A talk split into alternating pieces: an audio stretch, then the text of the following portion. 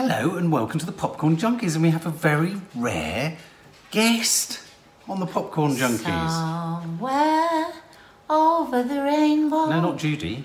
Nadia. Somewhere far, there's a place that I once in a lullaby. Your hair's looking wild tonight, God. Isn't it? Is your full head in shot? Yeah, it had a lot of treatment this week because I did photo shoots and it's so dry and I can't wash it because I've had a patch test, so sorry, I just look shit. There's been two films released this weekend, both of which in their own ways are horror stories.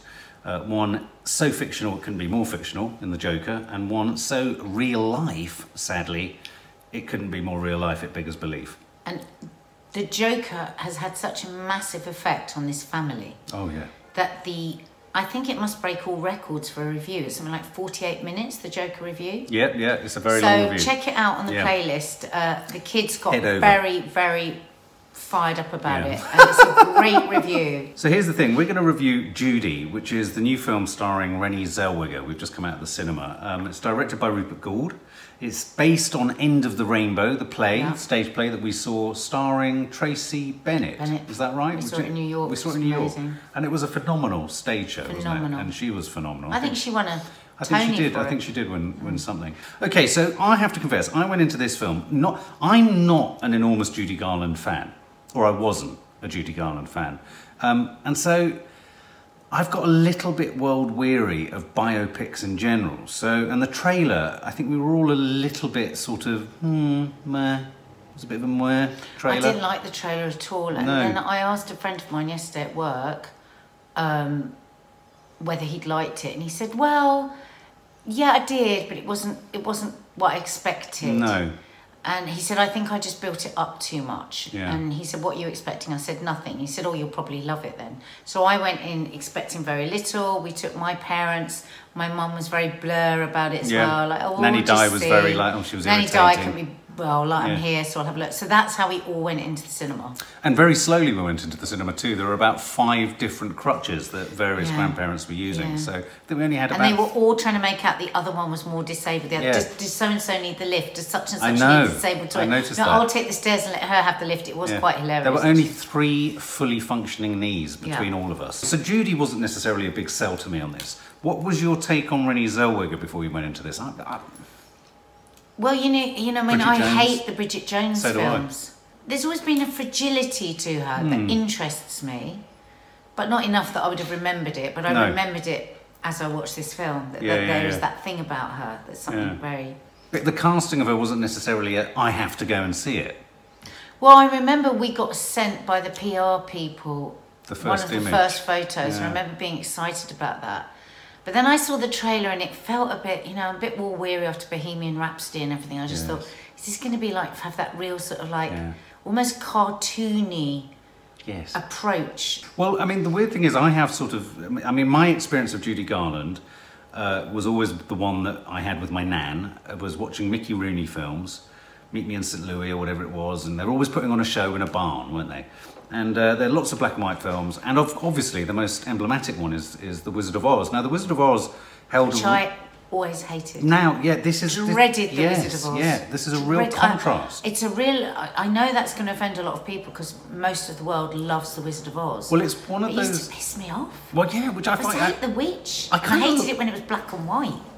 Right, I kind of like that about you though, because you buck the trend with everyone on that, and you're the only person I know who does, because I'm a sucker for it, because for me, and I'm going to be bold and say this, that I would almost say that the moment it leapt from black and white to colour was the moment I fell in love with cinema. Oh. Really was. It was such a magical moment. It had all the impact I'm sure it had on audiences back when it was released. It's funny, isn't it, because as a child I just remember not buying into it. Right. So that was my sense of Judy Garland. And says she was my nan's favourite. So I think I used to think about Judy Garland more because I thought about Liza Minnelli, because I loved Liza Minnelli in Cabaret. Yes. Loved her. Yeah. And then the tragedy of her life. Mm. And so that was the only way really I ever thought about Judy Garland, through Liza. Well, this film focuses, as the play does, on her last stint towards the end of her life on stage in London. She's had all of her success. And it's based on the play that we saw, isn't it? Yeah, it's based on the play, and the play does the same thing. But she's had all of her sex? She's had all of her success. She's past her prime. She's low on money. She has two young dependent children. Liza Minnelli is older. And she's making ends meet. And it's a tragic opening. It's actually a tragic opening. Poverty-stricken, dragging her kids around the theatre. That was the reality of it, wasn't it? Lorna Luft and Joey Luft. Absolutely. Yeah. And you know, this sense of a woman rattling around. Now, again, going back to my memories of Judy, I remember seeing footage. Obviously, she died in 1969, which was before I was born. But I remember seeing footage of Judy Garland being interviewed and her performances towards the end of her life. And I always remember thinking, God, why is she so jittery and sort of mannered? She seemed so self-consciously mannered. Well, my mum, as we came out of the cinema today, said, well, of course, I saw her at the Palladium, you know. I said, did you? Yeah, somewhere near towards the end of her life. I said, oh what was she like? She went, fat! Oh, crikey. Okay. Which we didn't get. She never looked fat, though, did she? I said, well, she was probably bloated from the alcohol, because, of course, she had an eating disorder because of all of the way that she it's weird, because Judy Garland, she is one of those icons that, for, like, the film student, where I also then intercepted Judy Garland, was when we studied what's called the studio system of Hollywood. And you look at the films that came out of the studio system and how the studio system defined a lot of cinematic history and what we've inherited today. You know, if you go into it, it's a very rich but torrid history. And of course, she's the prime example of the star who was managed, drugged, groomed, and essentially enslaved by the Hollywood system, by Louis Mayer. I thought that was really, really well done. The flashbacks. Yeah. And I don't think we should go into too much detail on that, actually, because it was quite, I seem to have a memory of hearing that. Yeah. But I just thought it was so well done. It was done quite economically. Yes, it was. And yet it told us the whole story and broke our hearts. Yeah. And what I also liked was it was giving you some of the behind the scenes of the Yellow Brick Road. Yeah. And I liked that behind the scenes Yellow Brick Road. And the director, Rupert Gould, who I'm not an enormous fan of theatrically as a theatre director, I thought he managed those scenes really well. Really they felt theatrical, but in the right way, because, of course, you're on a film set, which is theatrical, isn't it? Because it's a total construct. So and only see her as a child. All the flashbacks are in the making of that movie. Yes, yeah, absolutely. You don't see her anywhere else. No, and you've got this publicist who's controlling her, and you've got the pills being shown, and, you know, all that sort of stuff could be done very early days of being not allowed to eat from 12, 13 years old. How did that make you feel? This film really surprised me with its very subtle emphasis on her food issues. Well, the young actress that played her needs an award for supporting actress. She was utterly brilliant. Yeah. I felt rage in all the scenes, being mother of, you know, of girls. I was just absolutely enraged. And there's one line when she's told by the big studio boss, your mother only cares what I think about you. So she'd been totally taken away from her parents, and they were in complete control of every part of her life, giving her uppers and downers and starving her. And I thought it placed emphasis, because it's a very unglamorous thing, food, in terms of the story of A Star. And I thought I was really feeling the parallel between the burger that she wasn't allowed to eat by the publicist on the set of The Wizard of Oz, or, in fact, it was on the set of another film with Mickey Rooney. And then the cake at the end of the film when she goes for that tiny amount and she can't. Yeah. And so, again, although her original problem wasn't necessarily food, the studio made it food. And in a sense, then everything else kind of pivoted around the madness that would have come from that. Well, she was begging for them not to give her the pill. She wasn't a natural addict. No. She wasn't somebody that took to it. She wanted a big, fat, juicy burger. Yes. She wanted to sleep and be able to work well. I need to sleep. I need to sleep. I need to get up and learn my lines. I thought that was a really rich layer. Yeah, and it was interesting, I felt, for us knowing a lot about addiction, you being in recovery, alcoholism, and you talking about the very first time that you had a drink and going to blackout. She wasn't one of those. No. She was made an addict by the studios. Yeah. And it's just tragic. Now, they couldn't break her spirit, really. No. Or her sweetness. No. And her fragility, which, going back to what I said at the beginning, I always had felt in Renée Zellweger, and I just thought... Yeah. Well, what I thought was particularly amazing, and I was just saying this in the car to my mum because she came to see it with us, was whenever I saw Judy Garland in interview at the later points of her life, I always thought, I can't by you, you're so mannered. Obviously the twitches and all of that was coming from her alcoholism, her lack of food, the drugs, the uppers, the downers and all of that. Even though I knew that. I think also it was her rebellion. Yes. I think it manifested, her rebellion manifested it in the way that she moved. Absolutely. But what, it was like it's almost caged. Yes. And she's pushing out. Yes, squirming. She's squirming out of her life. But what was amazing about Renée Zellweger's performance was that she managed to depict a manneredness that I couldn't believe in Judy Garland herself, but she depicted it so believably. I was waiting for a chink to kick in where we could see behind this that actually this was a really, mannered performance. It's the absolute performance of her lifetime. She'll never play another role like this. No. I mean, just for a minute, how much did she look like her?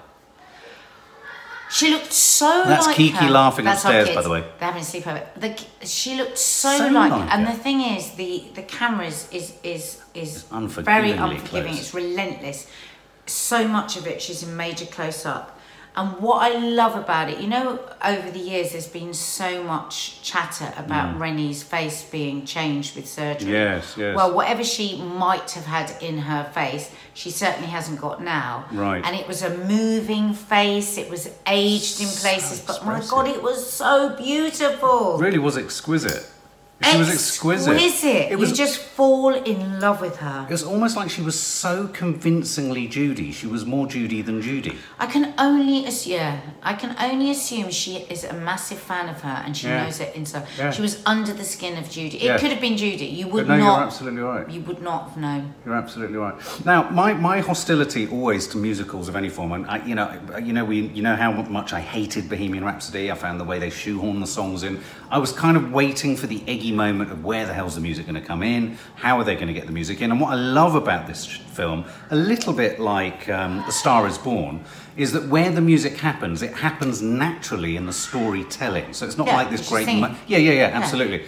And so it's only in her show. And that was an immediate relief, because for me, my big resistance to these films, I thought it was going to be a bit like, I thought we were going to go off into The Wizard of Oz land and be singing in and all that sort of stuff. I didn't have that. And so that was a huge relief. So I really liked the musical numbers. It allowed me to really listen to it. Relax, because you weren't like, this is a bit cringe. Yeah, and there was an authenticity to it. And what I liked about... And she sings all the songs. She sings the songs, guys. Maddie Adderley, you need to check this film out for later. Yeah. So if Rami Malek can win for miming... She will win the Oscar. She's got to be I think she will win the Oscar. So what about the... there were a couple of... She went through some shit to play that part. Yes. To feel that pain. Oh my God. Honestly, when I say, it's banded about quite easily that she's inhabited the character, she truly has. She's under the skin, she's feeling the pain, she's feeling the joy, she's feeling the hope. When you see her with hope in her eyes, oh my God, with her kids, and her kindness, Yeah, and I thought that was lovely to see that in her. The phone call when she phones her kids, I don't want to spoil that for you, but just... What did you think of its portrait of her as a mother? Because I think often there's the sense or a feeling that she was a neglectful mum. I was worried that it was a bit too... I would be interested to hear what our children say, because we do see a rosy side. But there is a moment... There are moments when we see that her selfishness. Like when the child says, please don't sleep, Mummy, now, when she's taking the pill. She says, it's not one of those, it's one of the other ones. No hiding that in front of the child. So we did see the selfishness. Yeah. When she goes to see Liza, and Liza says, I've got a new show, and she said, are you nervous? And she says, so we do see moments of the diva and of the bitch and of the selfish mother.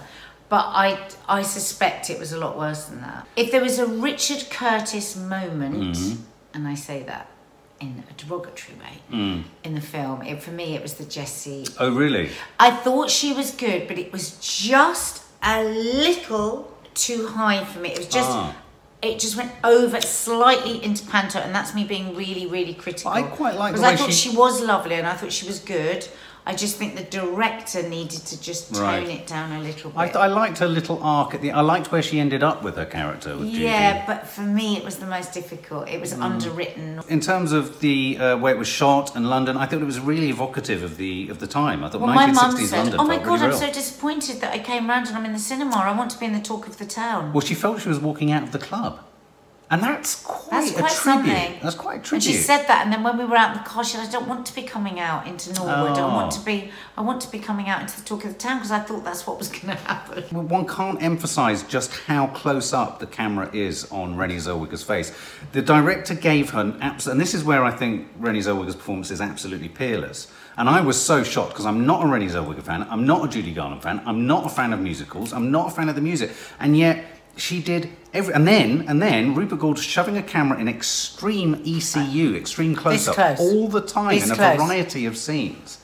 Even closer than that. But I thought she did a remarkable... Well, she didn't do a job. Well, there was nowhere for her to run, nowhere for her to hide. Everything had to be absolutely the truth for every split second she was in, and it was. I went in not expecting much, and actually a bit worried that I was going to be a bit bored and wondering how long it was and...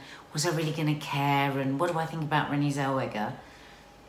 I was absolutely gripped for every single minute of it. It was a great story. It was a great story, and I was moved, and I was hurt on her behalf. I was angry. I wanted to get into there and just change the path of her life, because the whole thing was just so tragic. But it was also a real story of survival. They were unable to break... They did break her spirit to a point, but they were unable to break the sweetness of her soul. And I think the sweetness... We were shown, anyway, in this, that the sweetness of her soul was still there. And I fell in love with her, and I love that. The last time that happened was in A Star is Born, where I fell in love. And when I fall in love with somebody on the screen, that really is like the old days of cinema. And I fell completely in love with her. Wow. I loved the humour. There's two characters in it. Two gay guys, two quite camp fans of her, and it's such a fabulous scene. It's a beautiful scene. It reminded me, it took me to the place of Withnail and I did. It had that kind of feeling to it. But it wasn't too camp. It was beautifully... I thought it was one of the most charming scenes. In the hands of Richard Curtis, say, for instance, it would have been a nightmare. Or Reese Evans would have been Curtis-esque. Yeah. But it was really, really good. It was charming. Yeah, she broke my heart. She lifted my spirit. She moved me. She made me cry. She gave me goosebumps. And now I'm a mad Judy Garland fan, except I'm worried that I might be disappointed with the real Judy Garland, because actually I'm now probably a real Renée Zellweger fan. I think you're right. So what would you give it? I would... It's really hard, isn't it? Because I want to say 10, but one can't, because, there'll be other films that come along. I think I'm going to give it an 8.5. But I feel like a 10, but I can't give it a 10, because there are other things like A Star is Born and Favourite, and it's not the same as that. Right, okay. But I would absolutely recommend everyone to go and see it. Absolutely go and see it, and take all the, right through the generations. Like, I really want the girls to go and see it. They were really adamant that they didn't want to. They thought it looked naff, and that's the trailer that did and it that. Does look naff from the trailer, so don't judge it by the trailer. Okay, well, as I've just said, I wasn't a fan of any of the elements going into this. This was a duty rather than a joy. And I have to say, I think it's really interesting. We literally went because we had to review it. Yeah, absolutely. That's why we went. It's really, but it's really interesting for me that in the same weekend in the UK, the Joker has been released and Judy has been released. And I do think, not that the Oscars count for anything really, it's a bit of fun, isn't it? It's a bit of frippery. But I do think we've witnessed the two performances that are more than likely going to win Best Actor and Best Actress. Well, if he doesn't win Best Actor, I can't be held responsible to what's going to happen to Maddie. You don't want to be in this household. You're going to have to tune into our Oscar coverage, I tell you. Oh my God, Oscar night will be disastrous if he doesn't win. I thought this was a beautiful character portrait, as you say, of a personality we all feel we know, we all feel we've got. I feel like Renée Zellweger managed to, in her performance, do what HD used to do for the average image.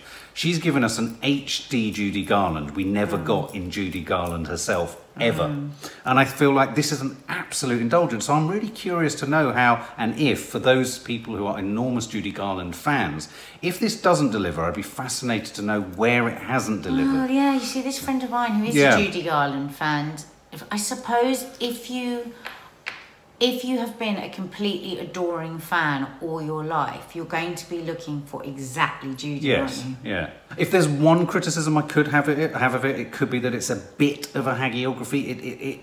It really steps back from being too hypercritical, and I'm sure she was much more of a... Even where she's a madam, it's sort of like, oh, she's a madam type thing. Yeah. And she, you know, she was a madam, and she was difficult, and she was all these things. But she's an addict. She would have been a fucking nightmare for everyone she came up against. Absolutely. But I thought it was an absolutely revelatory performance by Renée Zellweger.